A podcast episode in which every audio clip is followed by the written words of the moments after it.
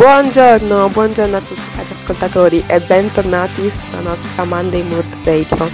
Allora, come sapete già l'anno scorso eravamo partiti e con la fine dell'anno scolastico ci eravamo fermati ma siamo ritornati più carichi, pronti, forti e assolutamente emozionati di prima e quest'anno ci saranno tante novità e vi anticipo già una di queste che sarà la collaborazione con l'associazione Vivi Ceccioni e um, oggi in particolare come sapete è l'8 marzo festa della donna e diciamo che sarà una puntata al femminile.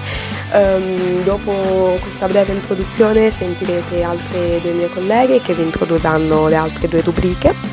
E niente vi auguriamo un buon ascolto e soprattutto uh, beh che dire siamo ritornati e i vostri lunedì non saranno più come prima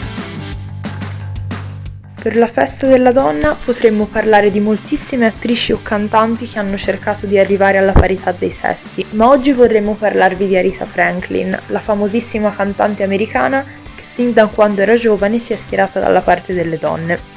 Il suo più celebre brano a favore delle donne è sicuramente Respect, scritto nel 1965 quando in America era ancora presente la segregazione razziale in questa canzone Aretha Franklin incita le donne a ribellarsi alla situazione in cui si trovavano e di migliorare il mondo trasformandolo in un posto migliore.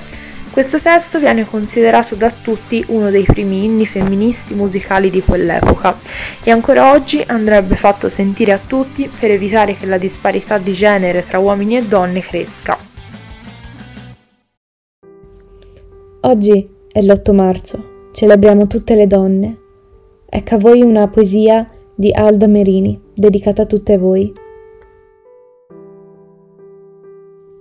Fragile, opulenta donna, matrice del paradiso, sei un granello di colpa anche agli occhi di Dio, malgrado le tue sante guerre per l'emancipazione.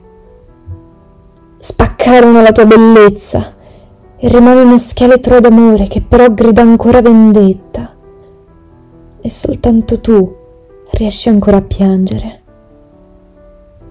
Poi ti volgi e vedi ancora i tuoi figli, poi ti volti e non sai ancora cosa dire e taci meravigliata.